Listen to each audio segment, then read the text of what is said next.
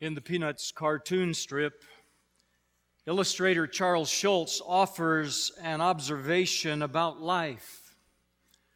Lucy is holding court within earshot of the hapless Charlie Brown, and she muses out loud Life is like a deck chair. Some put it where they can see where they are going.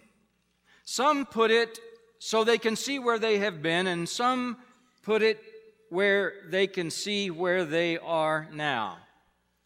Poor Charlie Brown is standing back, muttering to himself, I can't even get my deck chair unfolded. Can you identify with that? Well, it doesn't matter what direction your deck chair is facing these days. There are troubles on every side. If you look if you look ahead, it's unsettling. Everything from wars to the moral chaos to the national debt.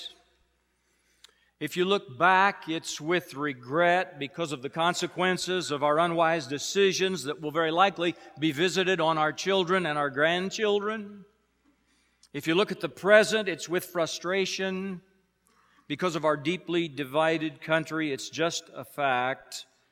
Troubles surround us in this life. And I haven't even referenced the personal stuff that we have to manage that can be even more troublesome. And there are some of us, like Charlie Brown, who are still struggling to even get our deck chair unfolded. Well, I have good news. This entire seven weekend series of messages are going to amplify the words of Jesus in John 10 10. He said, I have come that you may have life and have it to the full. We're talking about the good life now, and I'm telling you, it is possible because heaven is on our side. Life to the full. That's what Jesus wants us to experience. The Bible itself is called the Word of Life, and it's never truer than in the book of James in the New Testament. I want to invite you to turn there now. We're going to be living there for the next several consecutive weekends. The book of James is the very first New Testament book written. 15 years after the death and resurrection of Jesus. And the book of James answers the practical question How shall we live until Jesus returns? And in the book of James, there are five chapters, 108 verses. And of these verses, exactly one half, 54 of them, are imperatives. So James is going to tell us how to live. And somebody might say, Well, I don't like that. I don't want anyone else telling me how to live my life. And you need to know that people with such an attitude of resistance or reluctance to learn from the Word of life, people who are not teachable, who are not submissive, who are not available to learn from the Word of God, they will, they will live to regret it. This book is written by James, who is the half brother of Jesus himself. In other words, James had Mary and Joseph as his biological parents, but Jesus was miraculously conceived by the Holy Spirit in the womb of the Virgin Mary. But look at how James introduces himself in chapter 1, verse 1. Even though he's the recognized leader of the Jerusalem church, even though he is a blood relative of the Messiah, James calls himself a bondslave, a bondslave of God, and of the Lord Jesus Christ. Now, I have to tell you, that impresses me because I have two blood brothers, and I promise you, neither one of them think I am perfect. But here, James, who saw Jesus up close and personal, testified he's one with God, that Jesus Christ is Lord. It's a profound assertion of his deity. And James addresses his epistle to Christians who are scattered among the nations because of persecution by the Jews. And since these early Christ followers are dealing with troubles, the likes of which most of us have not experienced, but we may, in the days ahead, James dives right into the subject of how troubles can provide us with a unique opportunity to be blessed. Let's look at the text. James chapter 1, beginning in verse 2. Consider it pure joy, my brothers, whenever you face various trials or troubles of many kinds, because you know that the testing of your faith develops perseverance. Perseverance must finish its work that you may be mature and complete, not lacking anything. Blessed is the man who perseveres under trial or trouble, because when he stood the test, he will receive the crown of life that God has promised to those who love him. These verses are absolutely loaded. This passage gives us three insights about our troubles and gives us three blessings that are available to us in times of trouble. Now, the first insight about our troubles is this troubles are unavoidable. In verse 2, consider it pure joy, my brothers, whenever you face trials of many kinds. Now, James says, whenever you face troubles, he does not say if. So we need to realize that troubles are not electives in life. They are part of the core curriculum of life. And there are trials or troubles, he says, of many kinds. And he uses an adjective here that literally means multicolored because of the intensity and because of the variety of our troubles. And for some of us here this morning, it may involve the pain of a lingering illness, you or someone you love. Your troubles may involve an untimely death of a friend or a family member. Some of you here may know the heartache of a broken marriage or a short circuited romance. Our troubles may come from an alcoholic parent or a rebellious child. Some struggle with financial problems or career disappointments. Still others combat lingering depression or they're enslaved by habits that seem unbreakable. Our troubles our troubles are unavoidable and they are many. But the second insight is that troubles are a test of our faith. Verse 3 says, the testing of your faith. Now it's just referred to troubles of many kinds, and then it says, these troubles constitute a test. They are the testing of your faith. And I want to give you the four most common ways that our faith is tested, just so you'll be aware of them. And more than likely, you will be tested in one or more of these ways in the coming week, so just count on it. First of all, God tests our faith with difficulties. Now, you need to know that nothing ever happens by accident to a child of God, to a follower of Jesus. Everything, if you're a child of God, Everything is Father filtered. 1 Corinthians chapter 10 verse 13. I don't want you to misunderstand me here. I'm not saying that God causes the bad things that happen to you. He doesn't have to. We live in a broken world. We live in a crowded world. A lot of our problems we bring on ourselves by our bad attitudes or our bad behaviors. And then, of course, there are some troubles that are inflicted on us by others. But what I'm saying is this nothing comes into your life without God's consent. And listen, sometimes our disappointments become His appointments. Sometimes we experience a problem that's big and unusual. And a good illustration of this is Jonah in the Old Testament. Now, Jonah, his difficulty literally swallowed him up. And Jonah in chapter 2, verse 7 said, When my life was ebbing away, I remembered you, Lord, and my prayers rose to you. Now, Jonah's trouble was all consuming. So sometimes God wants to wake us up so we'll find our solace and our refuge in Him. So God tests us with difficulties, tests our faith with difficulties, and He also tests our faith with demands. He directs us to do things that seem impossible sometimes. Now, there are 1,050 commands in the New Testament alone, and some of them are unreasonable, some of them are inconvenient. What are you going to do with this one? Don't worry about anything. Anyone struggle with that one? How about this one? How about this one? Do good to your enemies. There's one. Or this one. In everything give thanks. Or this one. Confess your sins to one another. And every time God gives us a command in the Bible, it's like a demand that is placed on our life. It's a test. Am I going to do what God says to do? Am I going to do what He says is right? Or am I going to do what I want to do?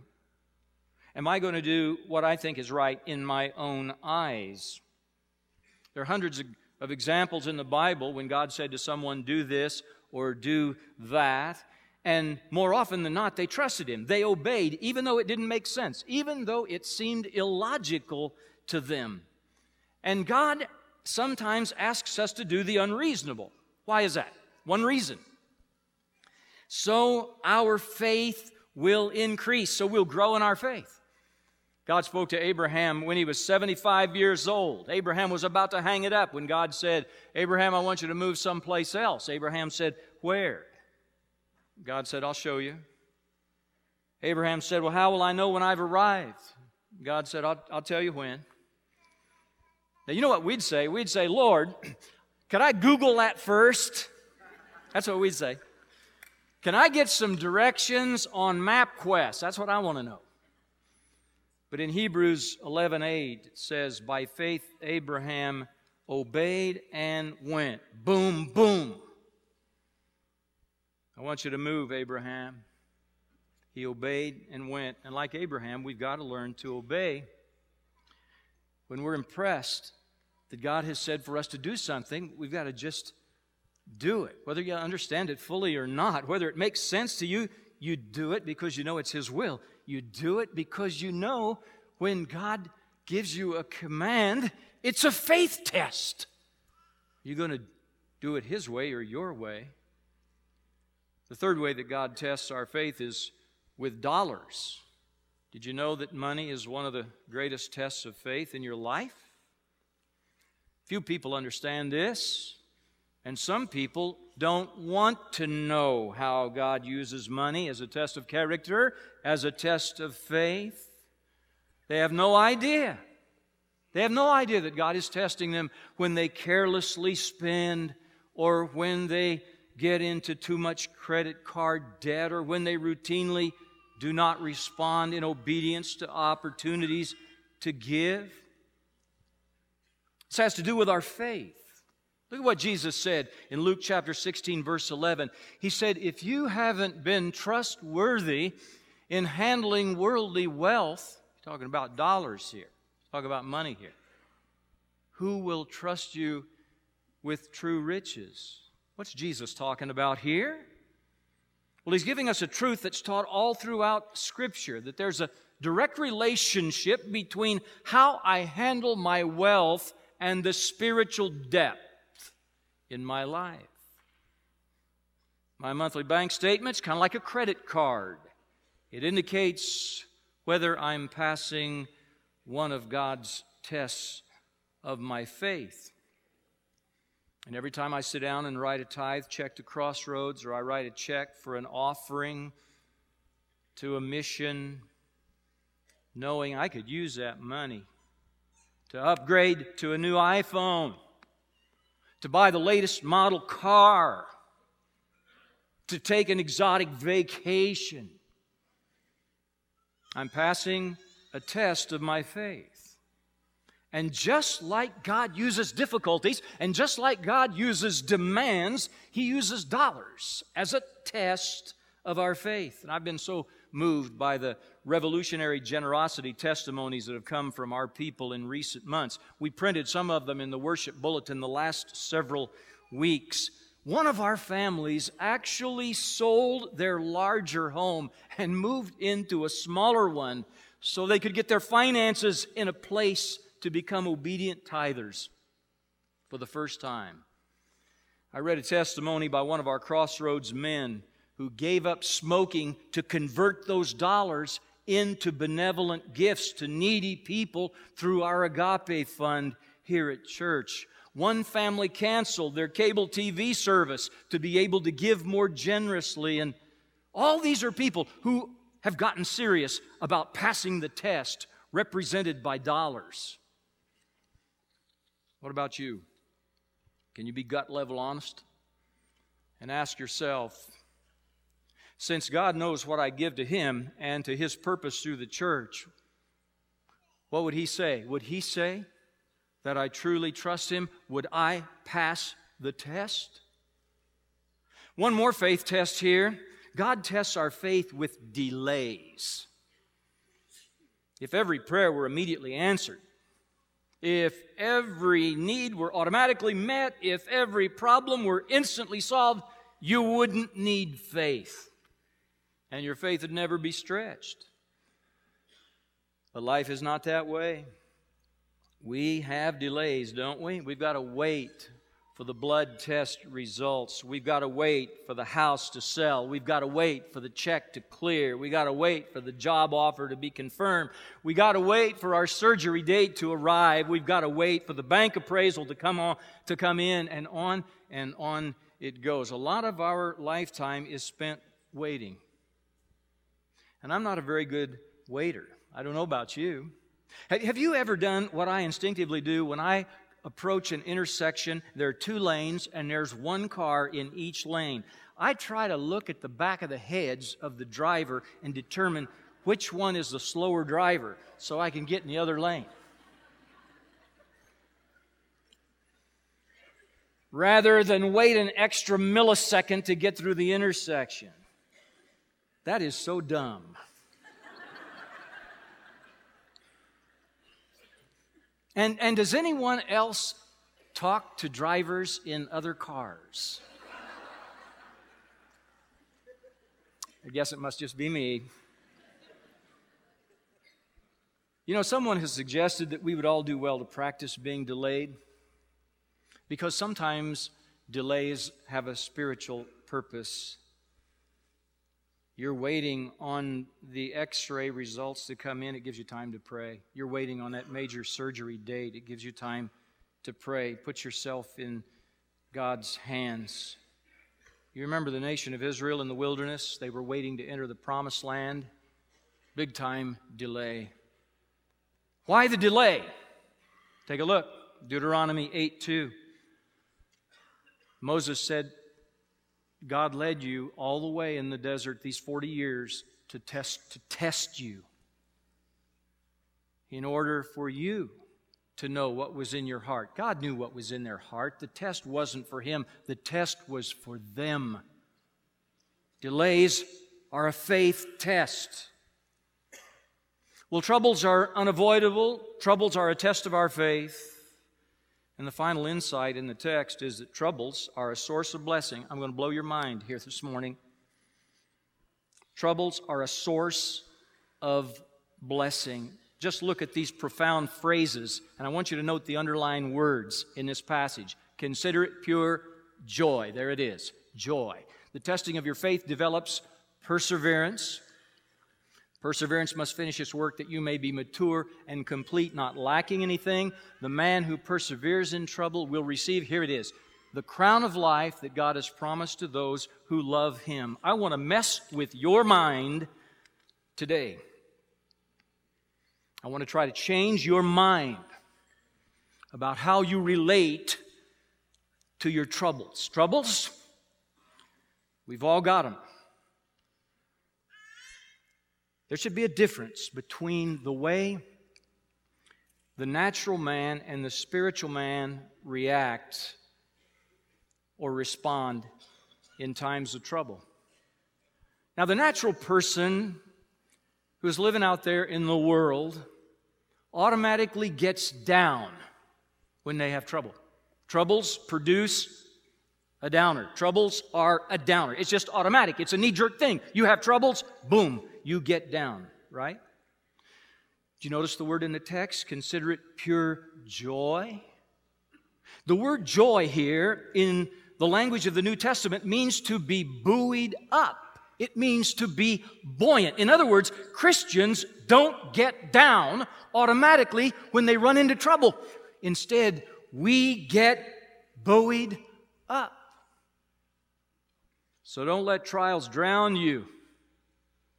Push back with your faith on the bad stuff life deals you. Don't run away. Try to escape. Drink yourself into oblivion. Drug yourself into a catatonic stupor. spend yourself into the poorhouse. Be buoyed up by your troubles. The same whelming flood that could drown you can buoy you up. Well, how is that? But we got to focus on the way God promises to bless us in tough life passages. What are those blessings? There are three of them in the text. There's, first of all, the immediate blessing of our troubles, which is it'll produce a greater dependence on God. That's what the word perseverance means in the text. The word perseverance here literally means to remain under. In other words, God wants you to run to Him in your trouble. He wants to be your protection. He wants to be your provision.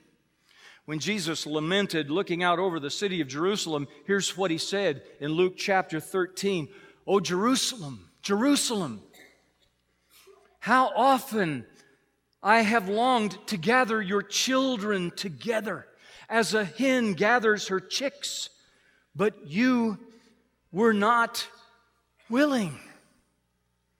See, that's a problem with people today. We're too self sufficient, too self reliant, we're too resilient, we're too independent. The weekend after 9 11 was one of our finest hours as a nation. You remember what happened? That following weekend after 9 11, we poured into our houses of worship. We sought the Lord in our feelings of vulnerability, and He loved it. He loved it as any father would, whose children seek shelter and security in His embrace.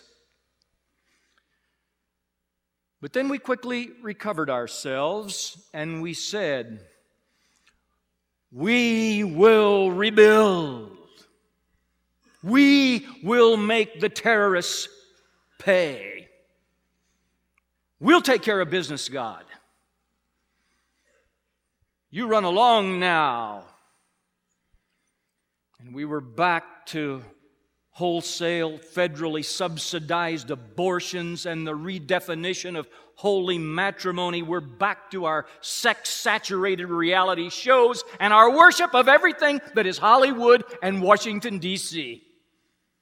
Folks, it's not what our Heavenly Father wants. Listen, friends, God does not help those who help themselves, He helps those who admit they're helpless and turn to Him for help.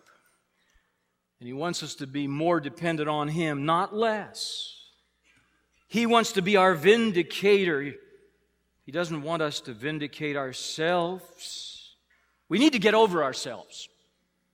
We need to get over ourselves and get into the security of His protective arms. Let's not cause God to abandon us as a nation because we've dismissed Him and we've said, you know, we don't really need you and we don't really want you because He will go away. And I wonder sometimes if He hasn't already begun to turn His back. Well, the immediate blessing is greater dependence on God. That's a good thing. Troubles can do that for you. And then the intermediate blessing of troubles is accelerated maturity in our faith. Increased dependence, it says in the text, must finish its work so that you may be com- mature, complete, not lacking anything. I want this, don't you? To be mature in your faith. Listen, it happens automatically, it happens effortlessly when we remain under God in times of trouble. And you will not be the same person once you emerge from your trials. And you will like the person you are after enduring your troubles so much better than the person you used to be. I want to introduce you to Merrill Womack. Over 70% of his body was burned in a private airplane crash on Thanksgiving Day 1961. His face disfigured, he endured many surgeries. Once a strikingly handsome man, his wife divorced him after the accident. Troubles indeed. He was once asked in an interview, Wouldn't you like to look like you used to look? Wouldn't you like to have everything the way it was before the accident? He paused before answering and he said, No. No, not if I would have to give up the relationship I have with the Lord today. He has a four octave tenor voice. Now, this video is dated, but I want you to listen to the life song of Merrill Womack. I've been happy before, I'll be happy again. There'll be rainbows to fill the sky and silver linings again. He has promised to dry every tear from my eye. I will trust him today,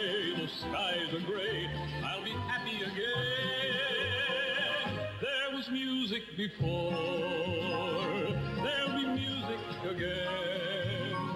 There's a song in my heart he did impart, I'll sing it again. Through the dark lonely